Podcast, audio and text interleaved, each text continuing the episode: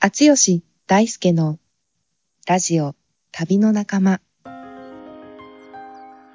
さあ今日も星空の下、日を囲んで、どんな人生のインスピレーションが分かち合われるのでしょうか。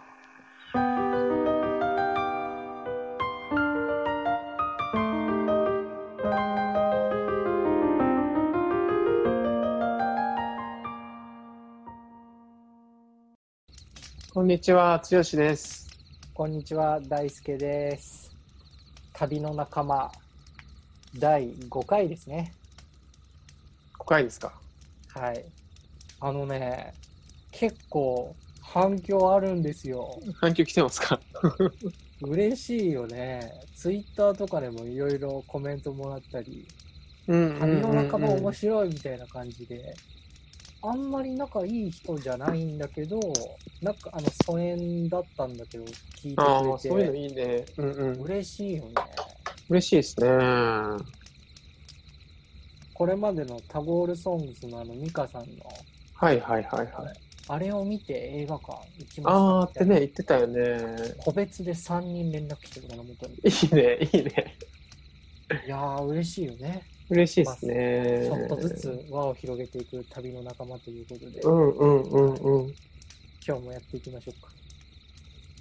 今日は、僕がすごい最近ね、良かったっていう本の紹介というか、大好きに話したいんですけど、ぜひお願いします。あのーバウルを探してというタイトルの本です。バウルを探してかっこ完全版という。完全版ねはい。つまりこれで、完全版があるってことはその前もあるというそうなんですね。これ、なんとこれまでもう2回本になってて、2回の本になってるのこれで、あのー売り切れるたびに、なんかまた違う出版社で出るみたいなことを繰り返、まあ、2回そういうことがあって、生まれ直してるわけだね。そうなんですよ。で、これはまだ出た、出来たてほやほやで、はい。6月30日に出たばっかりの完全版なんですが、うんうんうん。著者が川内有夫さん。川内有夫さん。はい。で、しえー写真が中川明さん。赤川さん。はい。ということで、僕がこの本の1回目が出た時からすごい好きだったんですけど、もうその生まれ直す前の初版から好きだったんだ。初版から好きで、多分2014年ぐらいだったと思うんですけど、ああ、それくらいなんだね。じゃあ、俺らがバンガラデシュ住んでたりした後だ。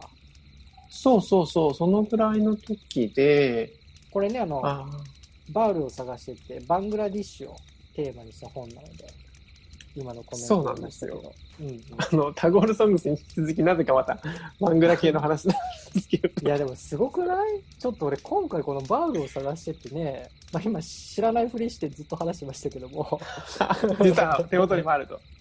手元にね、いや、それ買うじゃない、バングラディッシュってことで、あつよしからもうこのラジオの前に激おすすめされ、で、なんかバウルってね、なんかその、聖、聖者の話だっていうことで、うんうんうんうん。これはもうね、手に取らないわけにはいかないでしょってことで。ねなんか伝説の歌い手がバングラデシュにいるっていうのを、当時国連で働いてた川内さん、有オさんっていつも呼んでるんで有オさんって言いますけど、有オさんが知り、写真家の友人の中川さんを誘って、バングラデシュに旅をするっていううん本なんですよね。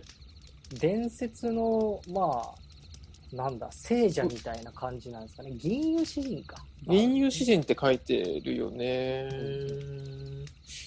まさかの、まあこれ、ベンガルつながりってことですよね。そうでですつながりってことですよね。タゴールソングですから。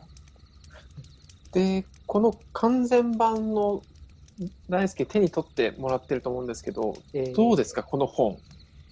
いやね、これ、あなたにちょっとこの画像見れ見せれないのがね、惜しいけど、めちゃめちゃ素敵だよね、想定がこれ。本という本じゃないですか、これ。これ、すごいよね。本というね、作り込み方よ。あのね、マジでかっこいいんですよ。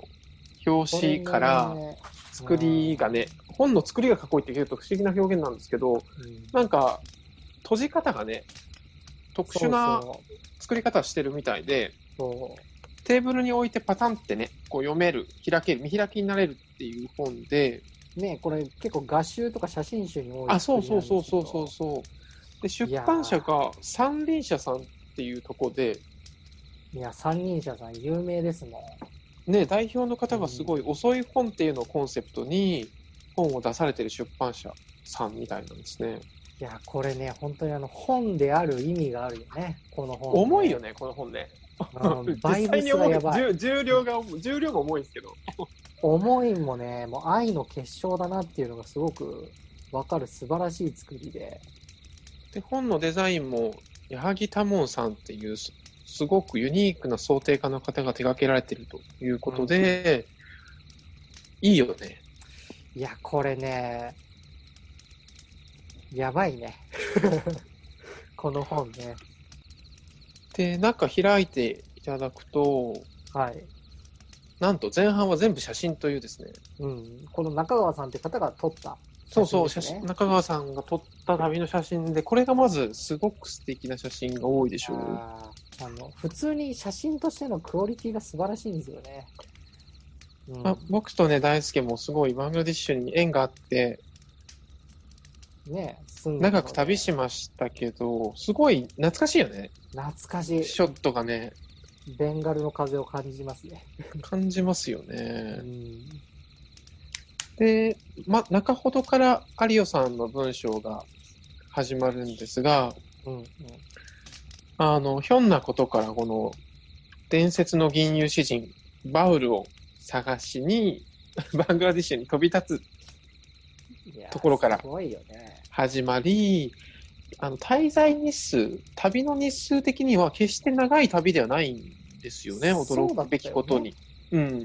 うん。なんとね、10日 ?2 週間ぐらいなんだよね、2旅週間としては。ないくらいだったよね。そうそうそうそう。それでさ、すごい、なんていうか、密度の濃い文章が、何ページかな ?107 ページから347ページまで、うん。まあ、よくこんなに、あのー濃い旅をうん。したんだなっていうのがまず驚きで、で、僕がすごい好きなのが、うん。あんまり決めてないんですよね。行ってから何するとかっていうの。そうだよね。そうそうそう有オさん、そうだよね。この旅の人。なんかダッカについて、現地のコーディネーターのアムラさんかなと出会ってからなんか、どうするみたいな。どこ行くみたいな。でもそのね、導かれる感じが、まあ、まさにその第2回、3回出演してもらったミカさんのね、撮影のスタイルとも近しい感じで、確かに何確かに。大きなものに手招きされるがごとく、いろんなサインを読み解きながら、その聖者のバウルって呼ばれる人たちに出会っていくっていうのが、まあ、やばい本だよね、これね。いや、なんかすごいんだよね。偶然のはずなのに、大輔がね、その、導かれるって言いましたけど、なんか、トントン拍子で進んでいくというか、いや、トントン拍子ではないんだけど、うん訪ねる場所、訪ねる場所でやっぱヒントみたいのがあって、そうだよね。それを辿っていくと、なんか、バウルに近づいていくというかうん、うんこの道のりだよね。しかもこの佐々木さんの映画にもあったけどさ、うん電車の中で隣になったベンガル人の方に、とそういうバウルの話をしてるうちに、そのベンガル人が歌うみたいな話が出てくるんですけど、それもなんかめっちゃ素敵だなと思って、ミカさんの映画の中にもね、そのベンガル人の人が詩を歌ったり、タゴールをね、歌ったりっていうシーンがあったけど、それもすごく彷彿させる？そうだよね。うーん戦闘歌ってたよね。そうそうそうそうそうそう。うんこの本さ、どんな人に読んでほしいなっていう感じありますか？そうっすね。どんな、まあ今、こんな、ね、こう、社会情勢だからなかなか旅ができないじゃないですか。確かだからこの前半の中川さんの写真をめくってるだけでも、なんか、すごい旅の気分が漂ってるに。し、うん有オさんの文章を読み始めても、まあ、本当一つの旅を追体験できるなるほど。仕立てになってて、いい方向にままとめていきますね。ん で、何なんでしょうね。僕はこの川内有オさんっていうノンフィクション作家の方にもすごい興味がうんうん。あって、このバウルを探しての 1, 回目の出版が出た時に、ほあのー読んだんですよ。1回目を。う。うんうん。で、川内さんに、Facebook だったと思うんですけど、連絡をして、はいすげえ面白かったから、うん。ぜひ話がしたいって旨を伝えて、はい。で、お会いしたのが、6、7年前だったんですね。なるほど。で、有オさん実際お会いしてみると、うん。すごい、あの、肩の力が抜けた方なんですね。あのああ、でも文章からも伝わってくるよね、その意味での。そうそうそうそう。みたいなので、なんだろう。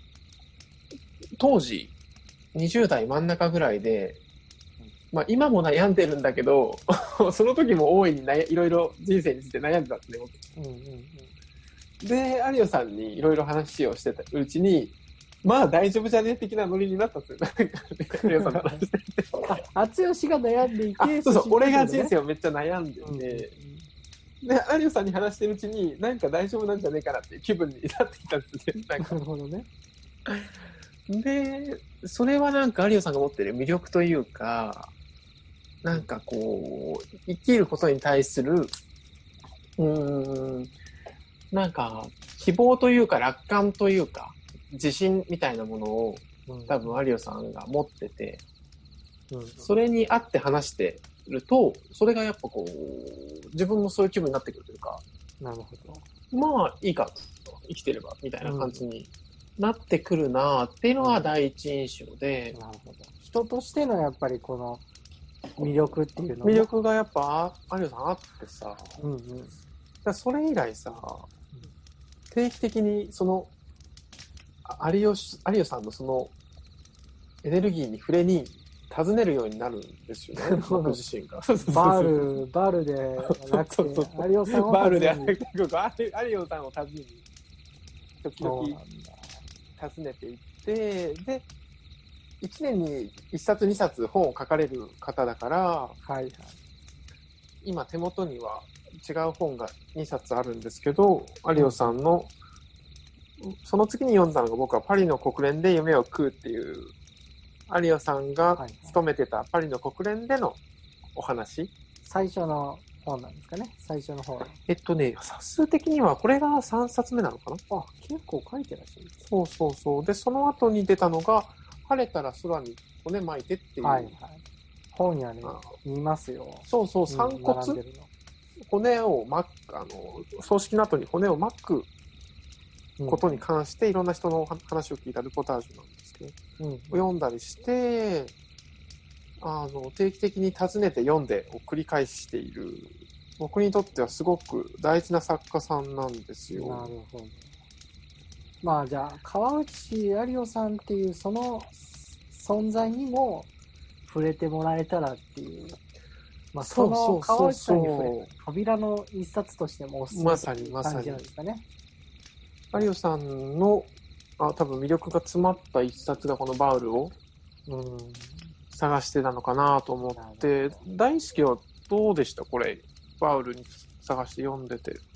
いや、読ませてもらってですね、なんて言うんだろうな。まあ、あの、この本の中にそのバウルの実際に聖者の方が原油詩人に会って有オさんが中川さんたちと、でやっぱ彼らが語るその英知というかうん詩があるじゃないですか、ああ、詩がありますよね。でまさにその詩まあ歌なんだけどその歌詞っていうのがもう深すぎる問いというか、答えを言うわけじゃない、なんか象徴。を、僕これちょっと気になったやつ、僕が読んでみていいですか？あ、いいですよ、いいですよ。一番やべえなって思ったのが、今から読むバウルっていう聖者のね、な、何章ですか？これ330ページの、あの、知らん、知らない鳥のはいはいあはいはい。の歌なんですけど、まあこれネタバレにはならないので、ここの詩を読むそうだねそうだねはい俺が読むね。じゃ読んで読んで。あ。はい。鳥かごの中、見知らぬ鳥はどうやって行き来する？捕まえたら心の枷をその足にはめたのに。八つの部屋は九つの扉で封鎖され、中を、中を時たま閃光がよぎる。その上には母屋がある。そしてそこには鏡の間。という歌なんですけど、ほいやー、これ、やばいなと。う。うんこうんうのん。意味をめぐって、有オさんこれ探求していくことになるわけじゃないですか。はいはいはい。すごく象徴的な言葉が並んで鳥かごとか、その、そこね、出てった見知らぬ鳥とか、それは8つの部屋と9つの扉で鎖状がされていてとか、うん。その上には母屋があって、その母屋は鏡の間でみたいな、これどういうね、うんうんうん例えなんだろうみたいなこととかを探求していく旅だったり後半すると思うんですけど、はいはいはい。うん、なんかこう、彼女がね、その結果たどり着く、なんかまあ人生の意味じゃないけどさ、うんうん。真理みたいなものにちょっと輪郭に触れるわけじゃないですか。うんうんうん。いやーそれがまず内容としてはめちゃめちゃ熱いなってはいはいはい。思ったし、うん。まあ、バウル、じゃあ、バウルは日本にはいないかもしれないけど、うんうんうん。こういうバウルの歌のようななんか問いかけっていうのは、ちゃんとこの世界、日常目を凝らせば、あるんじゃないかなってなんか思ったわけなんですよ、僕。うん。別にわざわざバンガリッシュ行かずとも、日常の中で、なるほどね。なんか草がね、目の前のこう、僕の部屋から木が見えるんだけど、うん。あなんかいいね今日は急にん。赤に色づき始めたなはいはいはい。っていうなんかそこに何を見るのかとか、うんうんうんうんうんあなんかうん。ひまわりってこういう感じで、今目の前ひまわりが咲いてるんだけど、ひまわりがこうこういう感じで、とか、うん。なんかさ、その一つ一つのなんか自然の風景だったりとかからもいろんななんかインスピレーションあるじゃないですか。うん。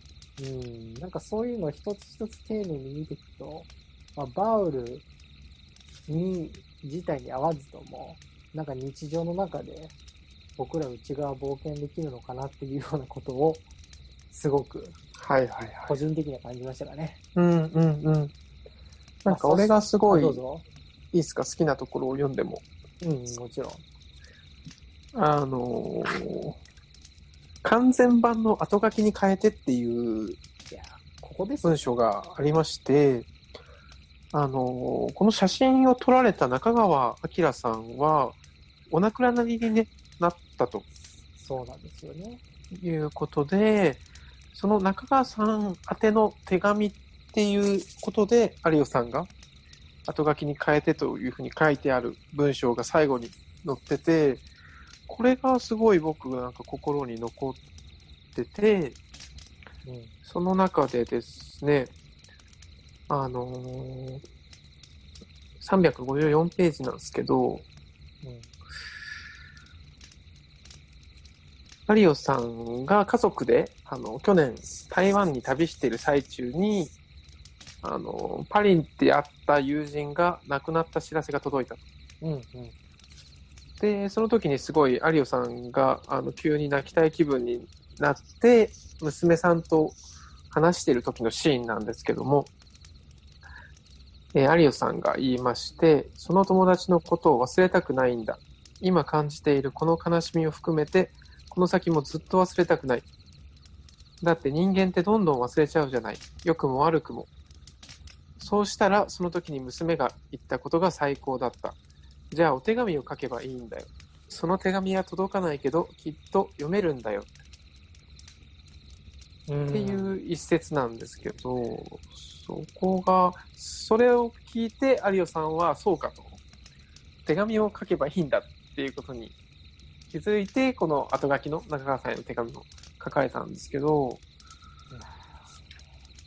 なんかね、解説を若松英介さんが書かれてるんですけど、あの、亡くなった中川さんと今も生きてる川内さんの共作っていう意味で、なんかすごい、あのなかなか前例がない本になってるってことをね、書いてますよね。そうですね。この若松さんのあ解説も素晴らしいですよね。やっぱりうんなんかその、まあ、手紙も凄まじいじゃないですか、これ。完全版に唯一収められてるこの、うんうんうんうんうん。まあ、まさに完全版にふさわしい、もう本当、作りだと思うんですけど、その手紙の部分がやっぱ僕もですね、一番響きまして、あ、手紙やっぱ来ましたう。ん。いや、これ、届くかどうかわからないんだけど、でもきっと読まれるんだよっていう、この娘さんの言葉がやっぱ、一番バイブスやばいなと思って、この一冊通じて、まあ、うん、い一番バイブスが高い箇所の一つかなと思って。うん。なんかちゃん、誰が見てるかもわからないんだけど、祈りとともに、こう、まあ、祈るような気持ちでやっぱり送ったものって、うんうんなんか必ず